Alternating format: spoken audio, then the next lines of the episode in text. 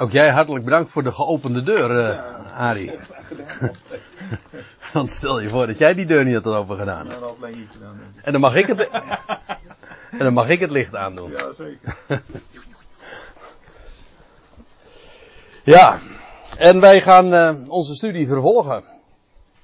Nummer 34. Deze 1 februari. Een, 12, uh, een twaalfde van dit jaar zit er alweer op. Ja, ja. En de volgende, het, volgende twaalfde deel, dat gaat uh, nog een stuk harder dan uh, gewoon heen ook. 10% korter. Wij gaan uh, verder met Johannes 10, da, want daar waren we gebleven. En inmiddels was het winter. Dat was wel mooi zoals dat er ook zoals dat geformuleerd wordt in vers 22 van het tiende hoofdstuk. Toen kwam het vernieuwingsfeest, staat er dan. Het be beter bekend tegenwoordig als het Chanukka-feest. Zo ongeveer overeenkomend met onze kerstdagen. Het vernieuwingsfeest te Jeruzalem, het was winter. En dan lees je, en Jezus wandelde in de tempel, in de zuilengang van Salomo. Daar zijn we de vorige keer zo ongeveer mee verder gegaan. En dan ontstaan er, zoals dat eigenlijk te doen uh, gebruikelijk is in het Johannes-evangelie, weer heftige discussies. In dit geval ook opnieuw over de identiteit van Jezus. En Laat ik eventjes de draad oppakken bij vers 30. Waar de Heer Jezus zegt, en we hebben het daar ook over gehad, maar ik, ik, uh, ik lees het nog een keer voor en we zullen nog even een paar korte samenvattende opmerkingen daarover maken. Dat de Heer Jezus zegt, ik en de Vader zijn één. Dat was trouwens ook niet zomaar dat hij dat zei, want eerst had hij gezegd van niemand kan hen, en dan heeft hij het over de schapen die hem volgen, niemand kan hen uit mijn hand rukken. En dan in het volgende vers zegt hij van, van hen, van die schapen, niemand kan ze uit de hand van mijn Vader rukken. En dan zegt hij, ik en de Vader zijn één. Dat wil zeggen, mijn hand is de zijne. Of zo, je zou eventueel ook kunnen zeggen, ze zijn in mijn en in zijn hand. En wij zijn daarin ook één. Het heeft dus niets te maken met een, uh, zoals dat uh, in de drie eenheidsformulier wordt geformuleerd, van dat ze wezens één zouden zijn of uh, iets in die trant. Daar gaat het hier ook helemaal niet over. Trouwens, je leest later in Johannes 17 vers 21 van dat ook alle gelovigen één zijn, zoals de Heer Jezus en de Vader één zijn. In vers 21 van Johannes 17, het uh, zogenaamde hoge priesterlijk gebed, dan zegt de Heer Jezus dat ook, opdat ze, dan vraagt hij ook, opdat ze alle één zijn, één zullen zijn, zoals u Vader in mij en ik in u. Maar hier wordt dus ook gesproken over al degenen die zouden geloven in hun woord, zo staat het er dan. En ook zij zullen één zijn. Ook dan heeft het uiteraard helemaal niet te maken met een wezenseenheid. Uh, zoals dat dan uh, in die uh, drie eenheidsleer wordt geformuleerd. Daar gaat het ook helemaal niet over.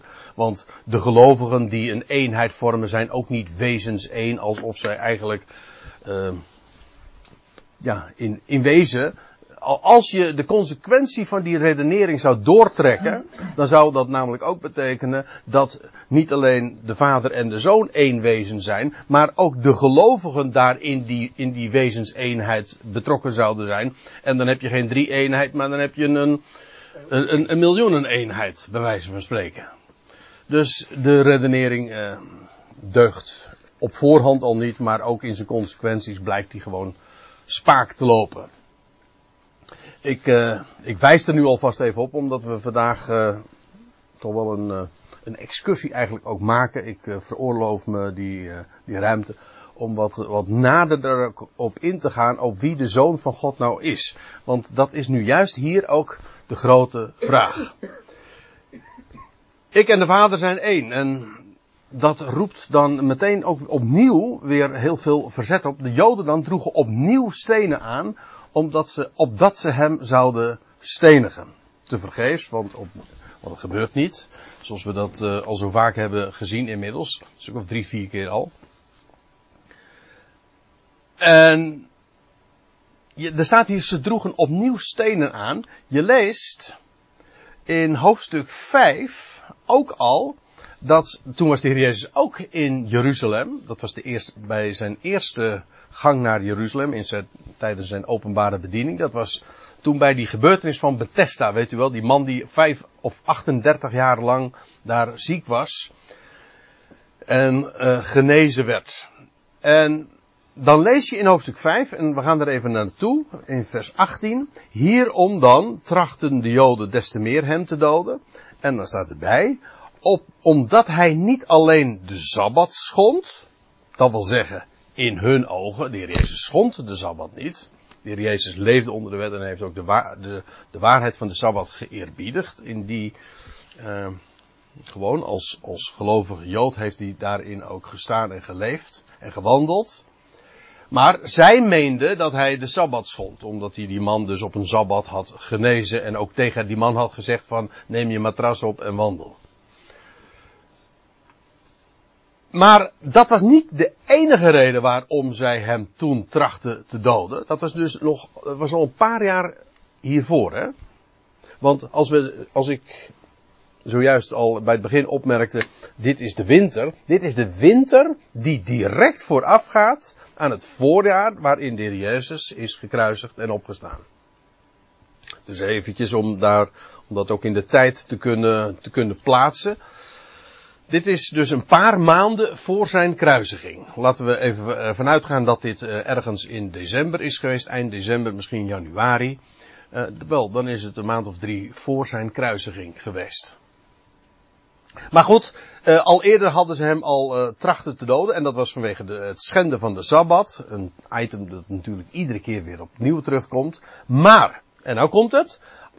Ook dat was dus ook een reden, ook God zijn eigen vader noemde en zich dus met God gelijkstelde. Dat dus uh, is opnieuw weer hun conclusie.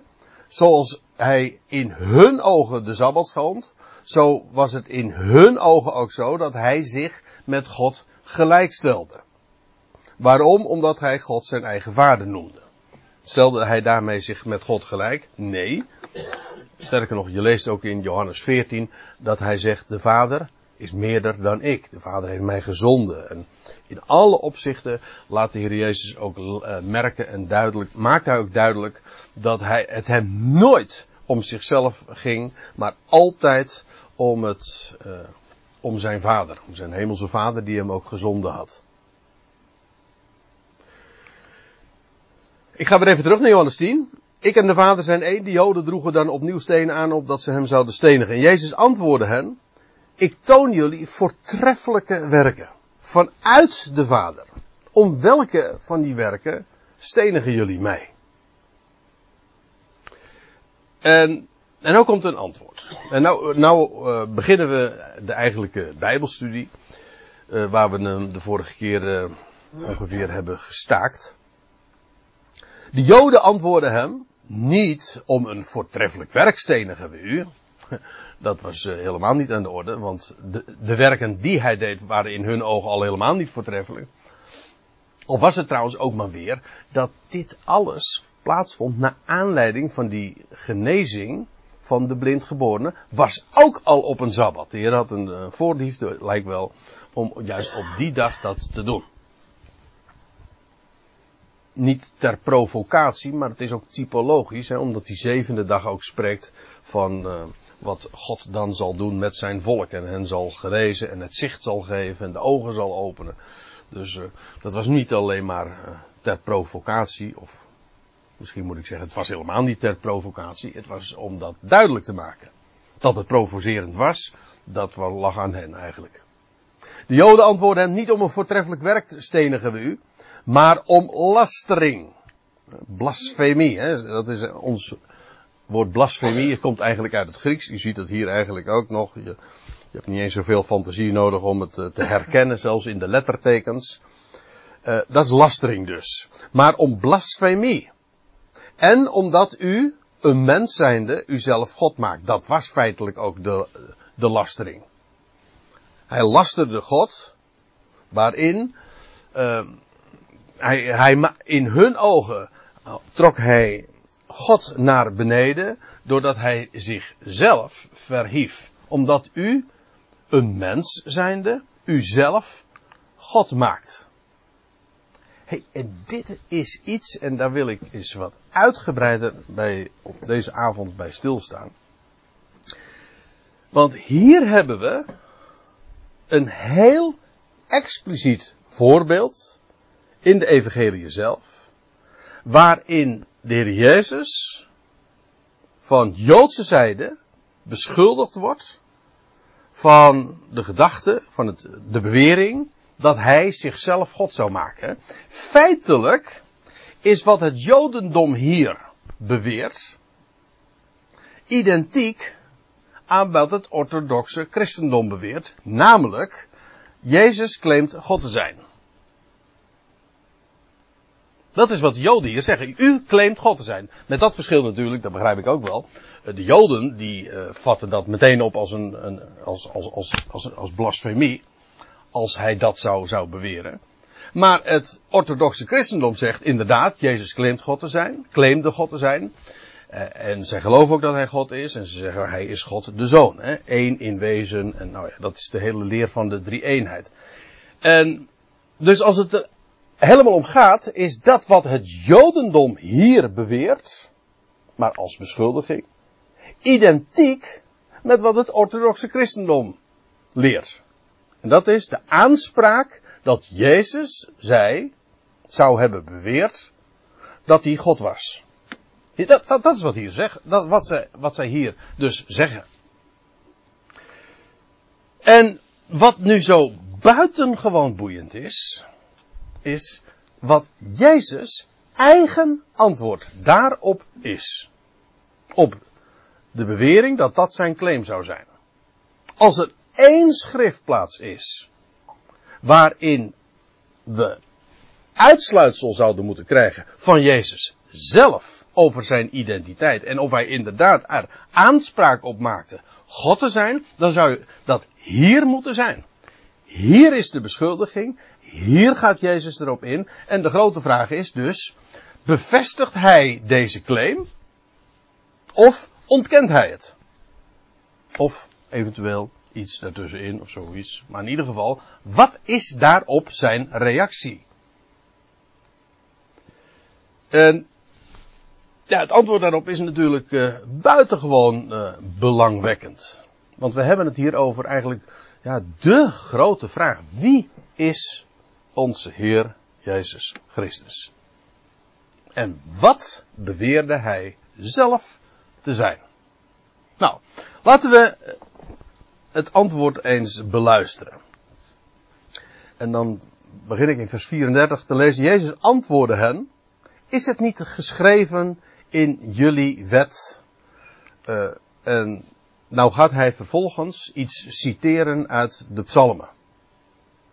De wet, dat kan soms heel eng genomen zijn in de zin van de, de Mosaïsche wetgeving. Het kan ook betrekking hebben op de boeken van Mozes in het algemeen. De, de Pentateuch, de, de Torah zoals de Joden dat dan noemen.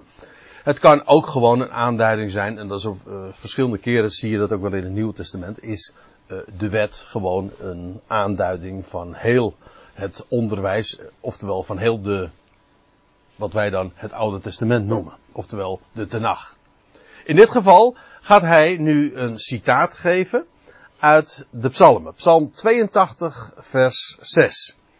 En het zou boeiend zijn om de, het verband daarbij er uh, ook te betrekken. Want dat is namelijk die psalm waarin uh, God zich bevindt in het midden der goden. Zo staat het er. In de vergadering der goden. En ja, dat is uh, een onderwerp aan zich. Want waarover, uh, over welke goden heeft uh, de psalmist het dan? Ik, toch wil ik dat eventjes parkeren, omdat dat een beetje af zou leiden van het eigenlijke antwoord en op de eigenlijke kwestie. Maar goed, in Psalm 82, wat staat daar dan? En nu volgt het citaat, aantekening, aanhalingstekens openen. Ik zei, en God is daarbij zelf aan het woord, jullie zijn goden. En ik zei, jullie zijn goden. Dat is wat de Heer Jezus dus zegt. Misschien kunnen we eventjes er naartoe gaan. Ik, uh... ik heb er even geen diaatje van. Um, wat zei ik nou? Ja, Psalm 82, 6. Het is een psalm van Asaf en daar staat er, ik, ik, lees zo even een paar versen daarvoor. God staat in de vergadering der goden. Hij houdt gericht te midden van de goden. Hoe lang zult gij onrechtvaardig richten en de goddeloze gunst bewijzen? En dan staat er, in, even verderop, wel heb ik gezegd, jullie zijn goden, ja, allen zonen van de Allerhoogste. Nochtans zullen jullie sterven als de mensen. Als een der vorsten zult gij vallen.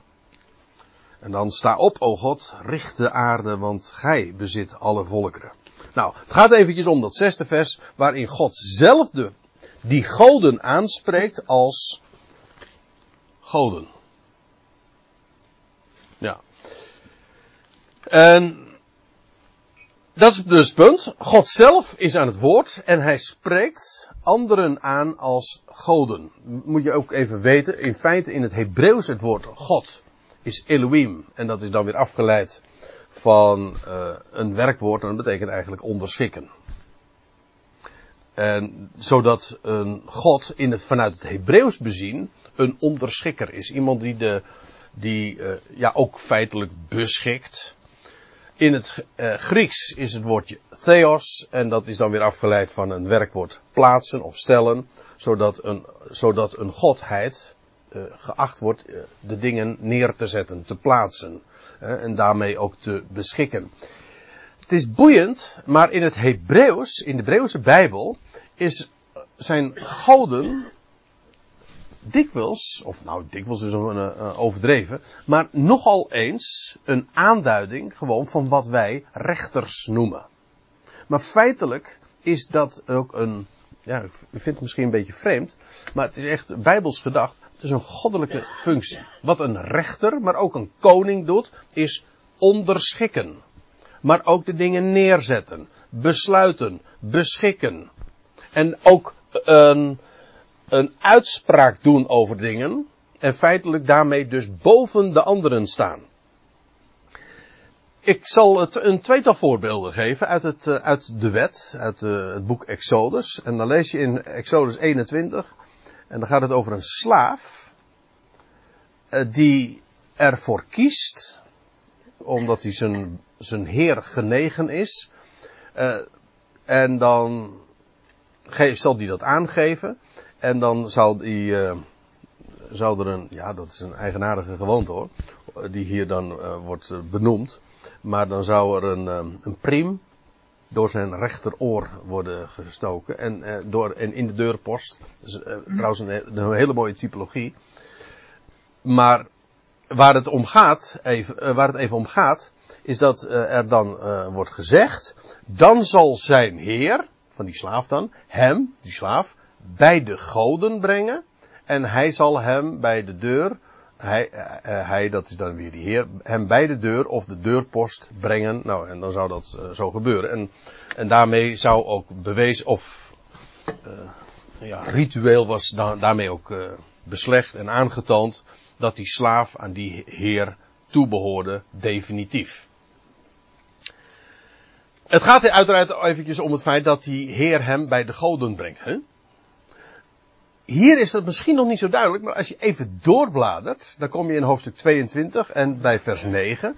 En dan lees je bij elke zaak van verduistering, het zij van een rund, een ezel, een stuk kleinvee, een gewaad, het zij van, een, van welk verloren voorwerp ook, waarvan de eigenaar zegt, dat is het, zal hun zaak tot de goden komen. Hij die de goden schuldig verklaren, zal aan zijn naaste het dubbele als vergoeding geven. Waar het gewoon hier over gaat. En sommige, de moderne vertalingen vertalen hier het woordje goden met rechters. Dat is ook zo hoor. Het gaat hier gewoon over rechters. Namelijk, als er een geschil is over een rund, een ezel of een een of andere triviaal ding. Of misschien heel belangwekkend ding. Wel, dan zouden de rechters daarover uitspraak doen. En als de rechter dan iemand schuldig verklaart, wel, dan, kan het, dan zal uh, die aan zijn naaste het dubbele als vergoeding geven. Nou ja, dat soort bepalingen. Het gaat er hier even om dat rechters onder het volk goden genoemd worden.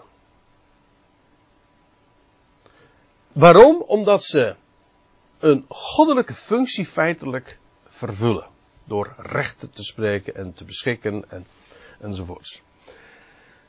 Ik, uh, ik neem u even mee naar 1 Korinthe 8. 1 Korinthe 8. En dat is een hele andere context. Dan gaat het over het eten van vlees dat aan de afgoden gewijd is. En waarvoor sommige Corinthiërs gelovigen zeiden van nou nee, uh, wij hebben niks met afgoden te maken, dus aangezien dat vlees eerst in de afgodstempels gewijd is, wij eten geen vlees, want het is eigenlijk, uh, nou ja, zeg maar, occult belast. Zo heet dat dan in evangelisch jargon. En dat zouden wij niet eten. Maar Paulus uh, staat daar heel anders in. Want, ja, hij zegt, wij rekenen daar helemaal niet mee. Met die goden. En wat hij dan zegt in vers 5 van 1 Korinthe 8 is dit. Want ook al zijn er zogenaamde goden, goden die zo genoemd worden dus, het zij in de hemel, het zij op de aarde, zoals er inderdaad vele goden en vele heren zijn. Hé, hey, dat is opmerkelijk. Daarmee geeft Paulus dus aan, er, er zijn vele goden. Maar is Paulus dan geen monotheïst? Is Paulus dan niet iemand die gelooft dat er één God is? Jawel, maar in relatieve zin zijn er vele goden. Nou ja, eigenlijk zou je dan goden tussen aanhalingstekens moeten zetten. Natuurlijk niet de absolute zin, uh, niet de absolute God, maar ze vervullen een goddelijke functie en vandaar ook zogenaamde goden. En let op, Paulus uh, onderkent dat ze zowel boven in de hemel zijn als beneden op de aarde. Dus inderdaad, die, die rechters onder het volk Israël of uh, de, de, de machtigen die beschikken, de presidenten en uh, nou ja, dat soort mensen. In feitelijk zijn dat dus ook goden. Trouwens, als je in de, in de dagen van de apostel Paulus was dat uh, sowieso een heel uh, gebruikelijk concept hoor. Want de Romeinse keizer, om maar wat te noemen, die, uh, die claimde ook goddelijke eer. Caesar. Dat, waar, dat waren feitelijk godheden. Goden. En Paulus zegt, nou ja, inderdaad, er zijn goden op de aarde en ook achter de schermen, dit is volkomen ontrokken aan het oog. Paulus spreekt elders in de Efezebrief over de, de overheden, de machten en, en heerschappijen ook uh, in het hemelse, in het, in het onzienlijke. En hier noemt hij dat ook goden. Ja, dat klopt. Hij zegt er zijn goden in menigte en heren in menigte. Maar nou komt het natuurlijk, hè. Dat is dan zo. Er zijn goden in menigte. In die zin is er dus meer godendom. Maar, nou komt het. Voor ons is er, of in de MBG-vertaling zegt dan, voor ons nogthans, is er één God. Nou ga ik het eventjes traditioneel invullen. Vader, Zoon en Heilige Geest. Toch? Ja, ja ik ben uh, goed reformatorisch opgevoed. En ik heb dat echt zo onderwezen gekregen gewoon. Vanuit de catechismus en, uh, en er zitten hier meer die dat, uh, die dat ongetwijfeld herkennen. Eén God, zegt men dan, één wezen, drie personen. Als men God formuleert of ja, omschrijft, dan zegt men één God, Vader, Zoon en Heilige Geest. En dit is nou zo'n typisch zo'n schriftplaats, en er zijn er vele, waarin dat regelrecht ontkend wordt. Paulus zegt, voor ons is er één God. Wie? De Vader.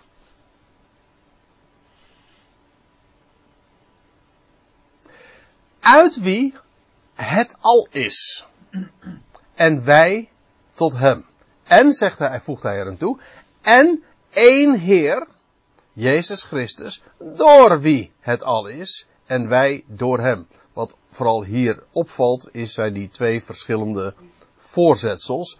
Uit wie God als de bron, van waaruit al het al is, en de Heer Jezus Christus, door wie het al is, en wij door hem. In feite in Johannes-evangelie hebben we dat ook al gezien, want de Heer was voor zijn menswording, eh, wordt hij beschreven als het woord, de logos, waardoor alle dingen geworden zijn. God sprak en het was er. Later is het woord vlees geworden, maar hier wordt dat ook eh, zo naar voren gebracht. Eén God, de Vader. En ook al zijn er goden in menigte, als het erop aankomt, de bottomline van alles is, is één God, dat is absoluut. En wie is die God? Dat is de Vader. Ziet u ook trouwens dat hier uh, God de Vader duidelijk ook wordt onderscheiden van de Heer Jezus Christus. Dus één God de Vader, uit wie alle dingen het al is. En één Heer Jezus Christus, door wie het al is. Waaruit gewoon, als je, kijk, even zonder voor theologische ballast en vooroordeel, dan staat hier gewoon zonneklaar dat de Heer Jezus Christus niet de ene God, de Vader is. Toch? De, ja, ik hoef, daar hoef je niet eens over te discussiëren. Dat is gewoon, uh, dat is gewoon lezen.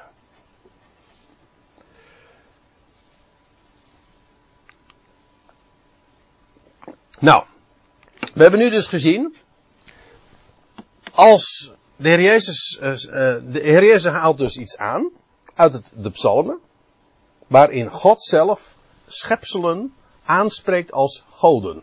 Hoe kan dat? Nou, er zijn er velen, er zijn vele goden, tussen aanhalingstekens, zogenaamde goden. Zowel in de hemel als op de aarde. Ook al is in de absolute zin er maar één God, namelijk de Vader. Nou, dan gaan we weer even terug naar Johannes 10. De Heer Jezus is nog steeds bezig met het argument.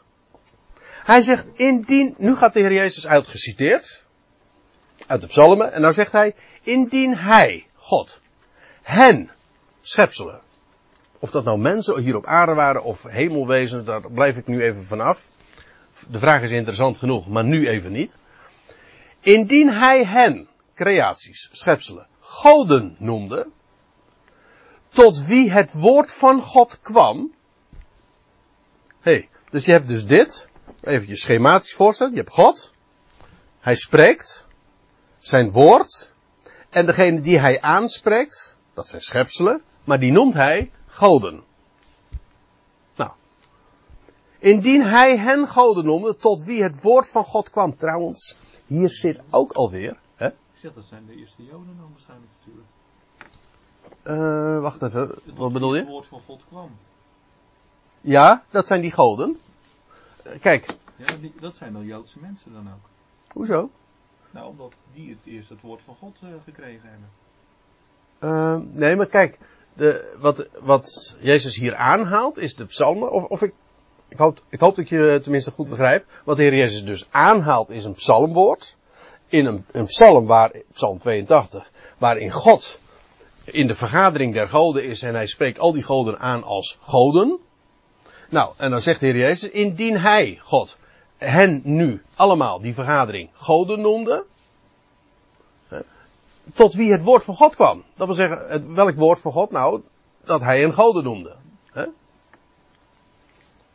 Er zit hier trouwens nog iets achter, en dat is dat het woordje, uh, dat het woord, woord, en dat is dus logos, het woord, dat is natuurlijk vanaf het begin van het Johannes-evangelie al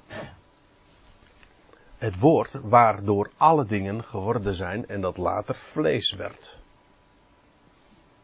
Maar je hebt dus God. Hij spreekt zijn woord. En degene die worden aangesproken, dat zijn goden. Nou,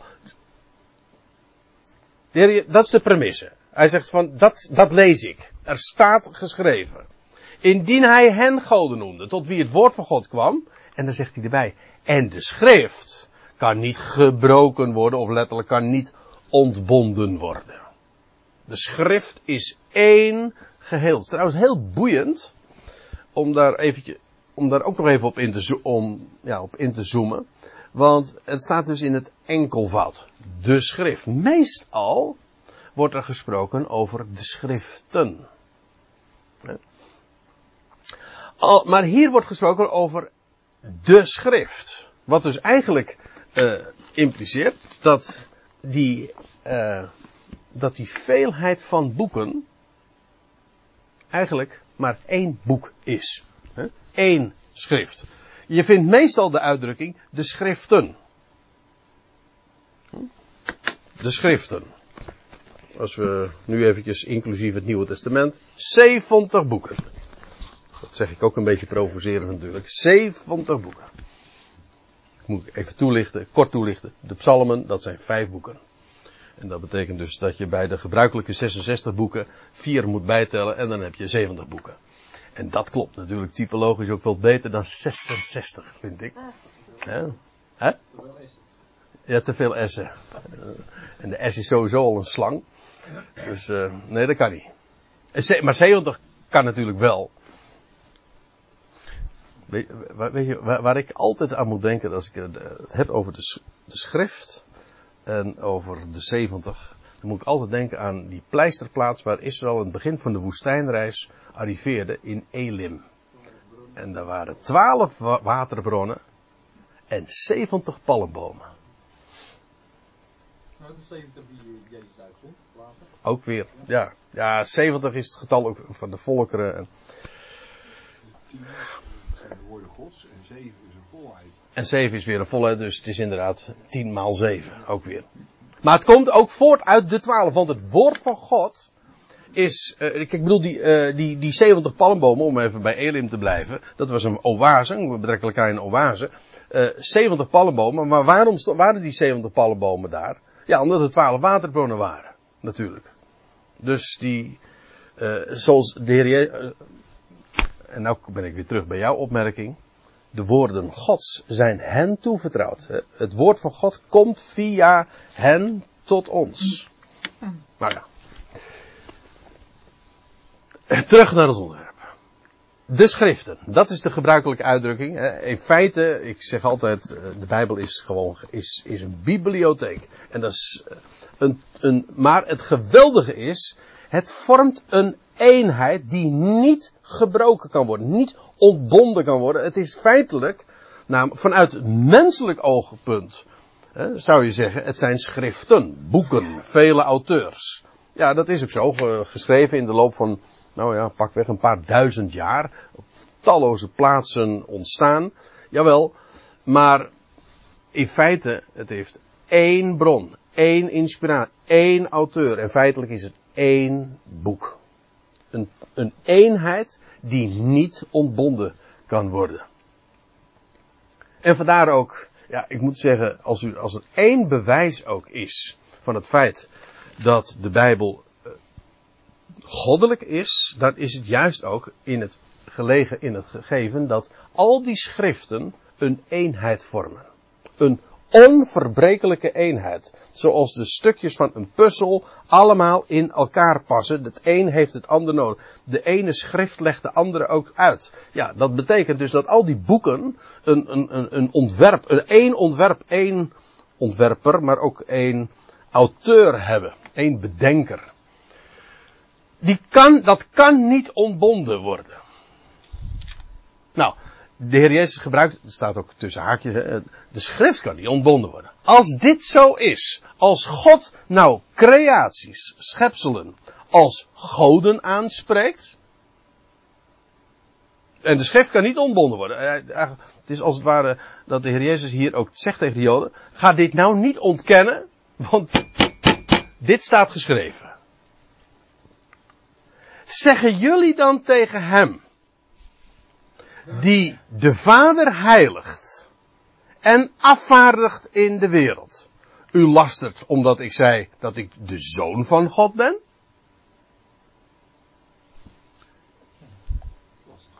Dit is toch, dit is zo kraakhelder. Kijk, nu dus. De Joden die beschuldigen, of die zeggen, u claimt God te zijn en daarom willen we u stenigen. Nou, zegt de Jezus. God zelf spreekt schepselen aan als goden. En nu gaan jullie mij uh, beschuldigen, of nu willen jullie mij uh, het leven ontnemen, om, omdat ik zeg de zoon van God te zijn. Maar let nog eventjes, voordat we daar nog een naartoe gaan, eerst nog even op dit. Zeggen jullie dan tegen hem, die de Vader, de ene God weet u, heiligt, apart stelt, en bovendien afvaardigt in de wereld. Dat is dus, de heer Jezus zegt dus, ik ben geheiligd, apart gezet, ik ben bovendien door mijn vader afgevaardigd. Waarin trouwens ook ligt besloten dat de vader degene is die het initiatief nam. Die heeft hem in feite de volmacht ook gegeven en bovendien afgevaardigd. Die staat daarin boven en achter hem. Ik wil u eh, nog uh, naar, naar, even een, een paar hoofdstukken uh, later in het Johannes-evangelie meenemen, naar Johannes 17. Het zogenaamde hoge priesterlijk gebed. Ik citeerde er zojuist ook al even uit, over dat, opdat zij allen één zijn. Maar hier even het begin van dat hoge priesterlijk gebed. En dat de Heer Jezus dan dit zegt. Hij spreekt zijn vader aan. Vers 1 lees je. Vader, zo begint het gebed. En dan zegt hij in vers 3, en ik vind dat ook zo'n, ja, zo'n kolossaal gegeven. Dit nu is het Ionische, of zo u wilt, eeuwige leven. Het leven dat hoort bij de toekomende eeuw. Dat zij u zouden kennen. U, de Vader. De Jezus spreekt zijn Vader aan en dan zegt hij dat ze u zouden kennen, de enige waarachtige God. En Jezus Christus die u afvaardigt. Nou, hier heb je opnieuw zo'n kristalhelder gegeven. De Vader heeft de Zoon afgevaardigd. En wie is die Vader dan? Wel, dat is de enige waarachtige God. Zo zegt de Heer Jezus dat. In zijn gebed. Hij spreekt zijn vader aan als u.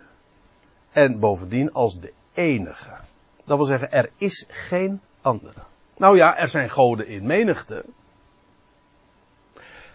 Maar er is maar één waarachtig God. En dat bent u. En wie is Jezus Christus dan? Wel, dat is degene die die enige waarachtige God afvaardigt. Of heeft afgevaardigd. Het staat hier in de aorist. Dus een tijdloze werkwoordsvorm. Even terug. Zeggen jullie dan tegen hem die de Vader heiligt en afvaardigt in de wereld. En dat die Vader, dat is dus de enige waarachtige God. U last het omdat ik zei dat ik zoon van de God ben. Nou, nog een keer de vraag. Die ik eerder stelde, twee versen terug. Claimt Jezus God te zijn? Hier, ja of nee? Dat was namelijk de be bewering van de orthodoxe Joden. Zoals het tot op de dag van vandaag de bewering is van het orthodoxe christendom. Jezus claimt of maakt aanspraak erop God te zijn. Doet Jezus dat hier inderdaad? Wat is zijn antwoord? Zeg, kijk, als de Heer Jezus inderdaad claimde God te zijn, had hij dat hier moeten zeggen. En dan had hij gezegd van, jullie beschuldigen mij ervan, maar de waarheid is, ik ben God. Of zo, zoiets had hij moeten zeggen. Doet hij dat? Nee, helemaal niet. Hij weerlegt hen. En hij zegt, en nu gaan jullie mij ervan betichten, omdat ik zeg, zoon van de God te zijn. Let op trouwens ook op bepaalde lidwoord. Je hebt dus de God. Niet alleen maar de zoon van God. Nee, de zoon van de God. Namelijk de enige, de waarachtige. En wat is, wat zegt de Heer Jezus hier te zijn? Wel, ik ben de zoon van God. Let op, ja, ik heb het er maar eventjes bij gezegd, want dat is natuurlijk de, de orthodox-christelijke variant, eh, dat de Heer Jezus God de Zoon zou zijn, wat natuurlijk sowieso al, eh, ja, buiten alle orde is. Want er is maar één God, de Vader. En trouwens, je zou een concordantie erop na moeten slaan. Tientallen keren lees je in de schrift de uitdrukking God de Vader. Tientallen keren. Nooit lees je over God de Zoon. Altijd is het de Zoon van God. Maar aangezien er maar één God is, kan die Zoon dus niet God zelf zijn. Dus het is of hij is de Zoon van God,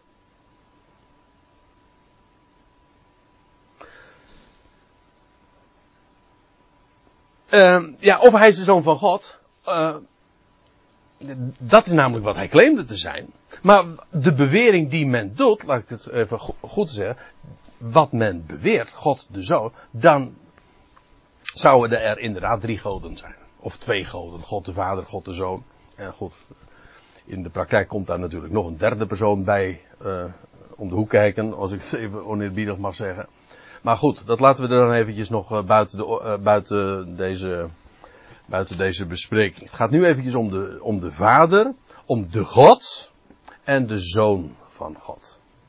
Dus, ja, het is zo ongelooflijk duidelijk wat de Heer Jezus hier zegt. Ik moet u zeggen, het, er zijn weinig passages in de Evangelie die expliciet naar voren brengen. Zo duidelijk wat de Heer Jezus zelf zegt over zijn identiteit. En wat alom, ook in de christelijke wereld bedoel ik, over hem gezegd wordt. Namelijk, hij is God de Zoon. Deze teksten, gewoon deze, hier, in de tempel, in, tijdens het Chanukka-feest.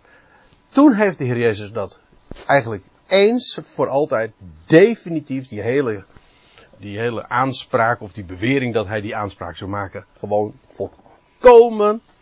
uh, met de grond gelijk gemaakt. Dat, er is, blijft niks van over. Wat, hij, wat de Heer Jezus zei, is: Ik ben de zoon van de God. En zij hadden gezegd: U lastert omdat u zelf uw aanspraak maakt God te zijn. Ja.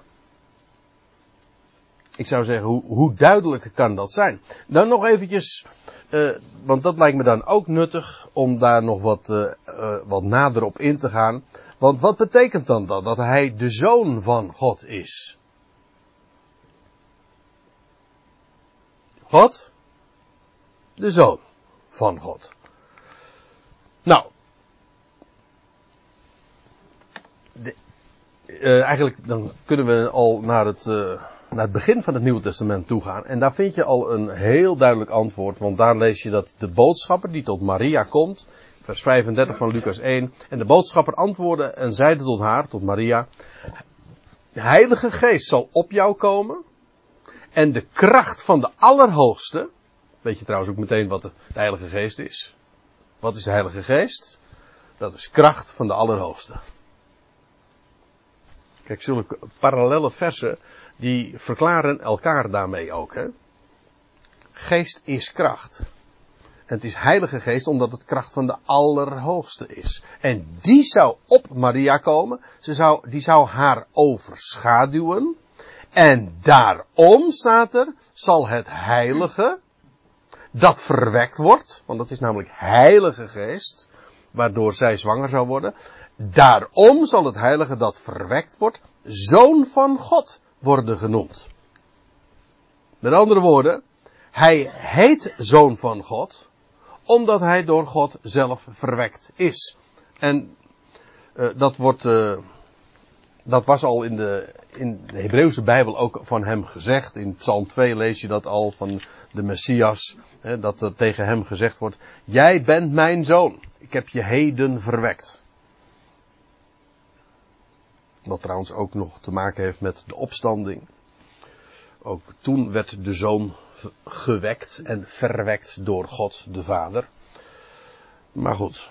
In ieder geval, de Heer Jezus, de, de Messias, de Christus, is de zoon van God. In de meest letterlijke zin van God, eh, van het woord, namelijk door God zelf verwekt. Daar zit dus helemaal geen, als ik het even oneerbiedig mag zeggen, hocus pocus achter. Nou ja, of je, moet, of je zou moeten zeggen van ja, er wordt hier een, een maagd zwanger. Dat is waar. Maar eh, de term zelf is volstrekt helder. Hij heet zoon van God, omdat hij door God verwekt is. Dat was toch ook een teken die eh onmogelijk even te- Hoezo? Nou, dat staat in Jezaja. Dit zal u een teken zijn. Mm. De maagd zal zwanger worden. Dat Ja. helemaal niet. Ja, ja, ja, ja, ja, ja. ja. Oké. Ja.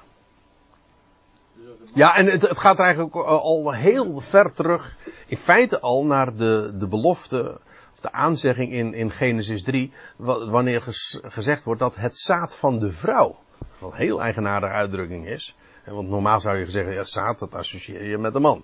Nee, het zaad van de vrouw zou de kop van de slang vermorselen. Zijn versenen, zijn hiel zou worden geraakt. Maar dit zou eh, de kop van de slang eh, vermorselen. Maar in ieder geval, het, gaat om de zaad, het, za- het nakomelingschap van, van de vrouw. Maar goed, de zoon van God. Hij heet zo omdat hij het gewoon ook daadwerkelijk is. Dat was Lucas 1. Nu neem ik u even mee naar Johannes 1. Wat eh, ook een heel bijzondere schriftplaats is omdat daar eh, ook in het Johannes-evangelie, dat is trouwens het enige evangelie waarin we die uitdrukking aantreffen, een drie of vier keer, eh, viertal keren geloof ik, dat hij de enig geboren zoon van God is. En ook die term moet je heel letterlijk nemen. Er is maar één zoon van God die al zodanig ook geboren is. Van heel het mensdom eh, is er maar één die als zoon van God geboren is. Eerst even dit. Johannes 1 vers 18. Daar zegt Johannes dit. Na die proloog, hè, de, het voorwoord. Wat vrij dubbelzinnig is als je het eh, over het Johannes 1 hebt. Hè, de proloog. Niemand heeft ooit God gezien. Dat is een eh, feitelijke citaat ook uit de Hebreeuwse Bijbel. Niemand heeft ooit God gezien. Paulus zou later zeggen in 1 Timotheus 1, de koning echter van de Ionen. Heb je het weer, degene die al de Ionen beheerst. De onvergankelijke, let op, onzienlijke, enige God, zij eer en heerlijkheid tot in de Ionen van de Ionen. Amen. Hier is hij uh, de onvergankelijke, de onzienlijke, en let op, de enige God. Dus de God die nooit iemand heeft gezien, dat is de onzienlijke, enige God. Trouwens, interessant, hier wordt in het Grieks het woordje monotheo uh, gebruikt. Waar ons woordje monotheïsme of monotheïst van afgeleid is. Dat wil zeggen, het geloof in één God. In de enige God eigenlijk. Het is exclusief. De enige God. En wie is die enige God? Dat is de onzienlijke God. Degene die nog nooit iemand gezien heeft. Niemand heeft ooit God gezien. En dan staat erachter de enige geboren zoon. Daar heb je hem. Als zoon is hij dus uniek. Mono, ook daarin, het is monotheos, dat is de enige God. En hier is het uh, monogenos, als ik me niet vergis. De een, ja, dat is dus de enig geboren zoon van God. Hij is als zoon dus volstrekt uniek. Er is er slechts één mens door God zelf verwekt. Niemand heeft ooit God gezien. De enige geboren zoon die in de boezem van de vader is. Trouwens op dat tegenwoordige tijd. Johannes schrijft dit. Wellicht enige decennia na het heengaan van de Heer. En dan zegt hij, wie is die enige zoon? Nou, dat is degene die nu in de boezem van de vader is. Hè? Dat zijn tegenwoordige positie als zoon. De enige geboren zoon die in de boezem van de vader is, die ontvouwt hem. Met andere woorden, de, er is nooit iemand geweest die God gezien heeft, maar het is de enige geboren zoon die hem ontvouwt, oftewel eh, bekend maakt of zichtbaar maakt. Ook dat is een hele, ja, nou ja, markant gegeven dat je iedere keer weer in het Johannes-evangelie terugvindt. Misschien wel het duidelijkste Johannes 14 vers 7. Dus daar komen we in een later stadium nog op. Als de Heer Jezus tegen Filippus dan zegt, wie mij heeft gezien, die heeft de Vader gezien. En dan met min of meer het verwijt, het lichte verwijt daarin. Hoe zeg je dan toon ons de Vader? Met andere woorden, niet, hij, hij zegt niet ik ben de Vader. Hij zegt maar wie mij gezien heeft, heeft de Vader gezien. Misschien dat mensen daarom hebben gedacht van ja, hij, zegt dat hij God is. Ja. En in beeldspraak klopt dat ook. Nou, en misschien dat we dat als uh, laatste er nog eventjes bij kunnen betrekken. Uh, in dat is Colossense 1. Dat Paulus zegt, als hij, hij had in vers 13 gesproken over de zoon van Gods liefde. En dan zegt hij, hij is beeld van de God. De onzichtbare. Heb je het weer. Je hebt de God. En wie is die God? Dat is de onzichtbare. De enige God. En wie is de Heer Jezus dan? De Zoon? Wel, die is beeld van de God. In het Grieks staat daar het woordje icoon. En ons woord beeld of beeltenis. En ik vind het altijd erg mooi. Maar de eerste keer geloof ik dat het in het woord gebruikt wordt. Het woord icoon. Dat is in Matthäus 22, vers 20, waarin de Heer Jezus in, ook al in discussie is met, uh, ik meen fariseeën, schriftgeleerden in ieder geval, uh, over uh, belasting, wetgeving. En dan zegt hij van, laat eens een munt zien. En dan zegt hij, wiens beeld is dit? En dan gebruikt, dan wordt daar hetzelfde woord gebruikt.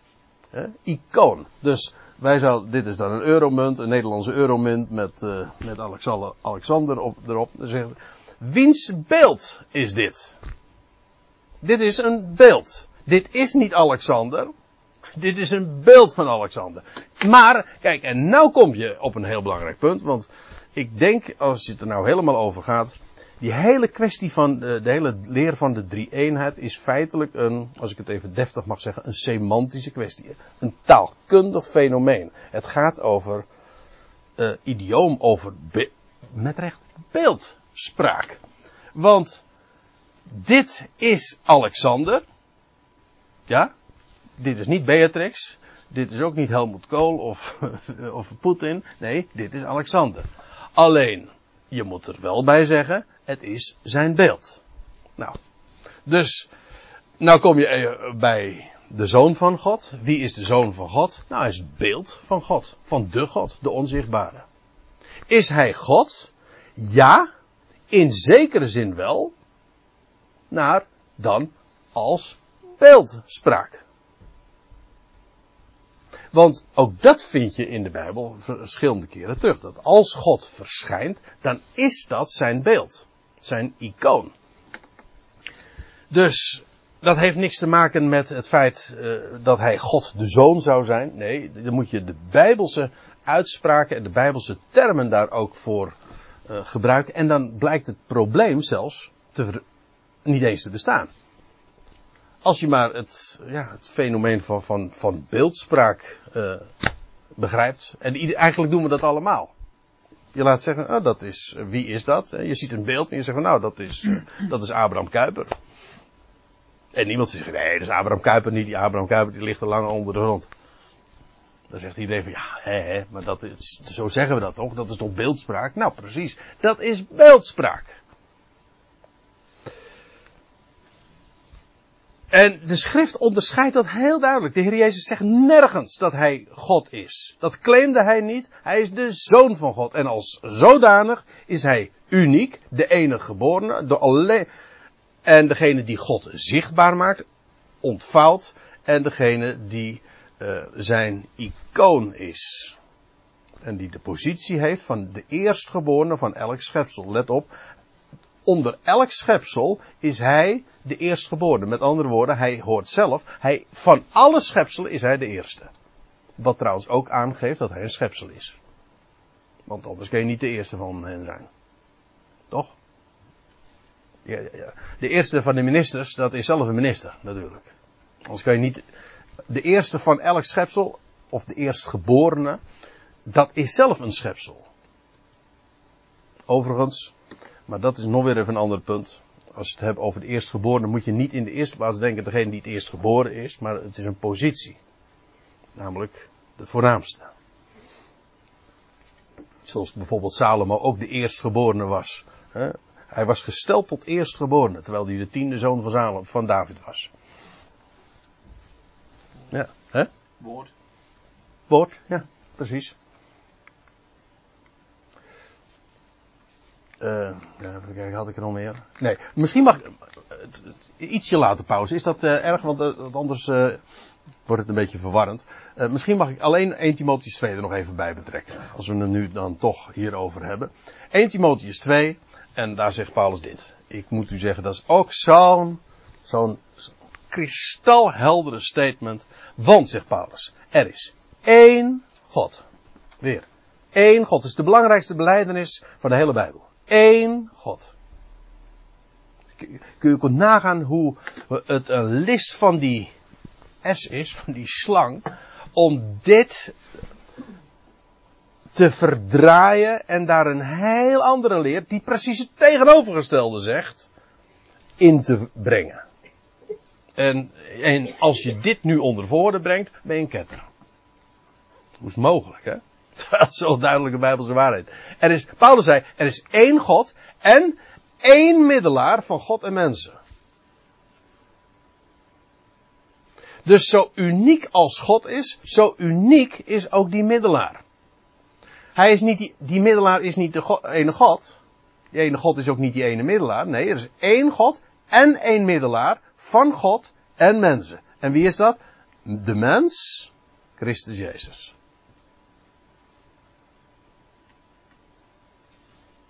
Ja. Dat mag dan niet in overeenstemming zijn met alle dogma's en doctrines van mensen. Maar de schrift is volkomen helder. En die Christus Jezus die gaf zichzelf tot een losprijs ten behoeve van allen. En ook dat is al zo onorthodox. Eh, maar ik ben er erg blij mee dat dat zo is. Hè? Ja, overigens aankomende zondag dan eh, hoop ik in Eben Ezer te spreken over eh, die vraag. Over, de, over die losprijs. Nou ja, eigenlijk meer over de vraag. Heeft Jezus Christus op het kruis onze schuld betaald? Dat is de vraag. Maar dat is aankomende zondag. Maar dan komt dit ongetwijfeld ook van die losprijs nog wel aan de orde. Voor de pauze wilde ik het eventjes beperken tot de, vraag van wie is de Heer Jezus Christus? En claimde hij daadwerkelijk de God te zijn? Ik hoop dat we inmiddels het antwoord daarop hebben. Zullen we eerst even pauzeren, want ik zie dat het inmiddels hoog tijd daarvoor is.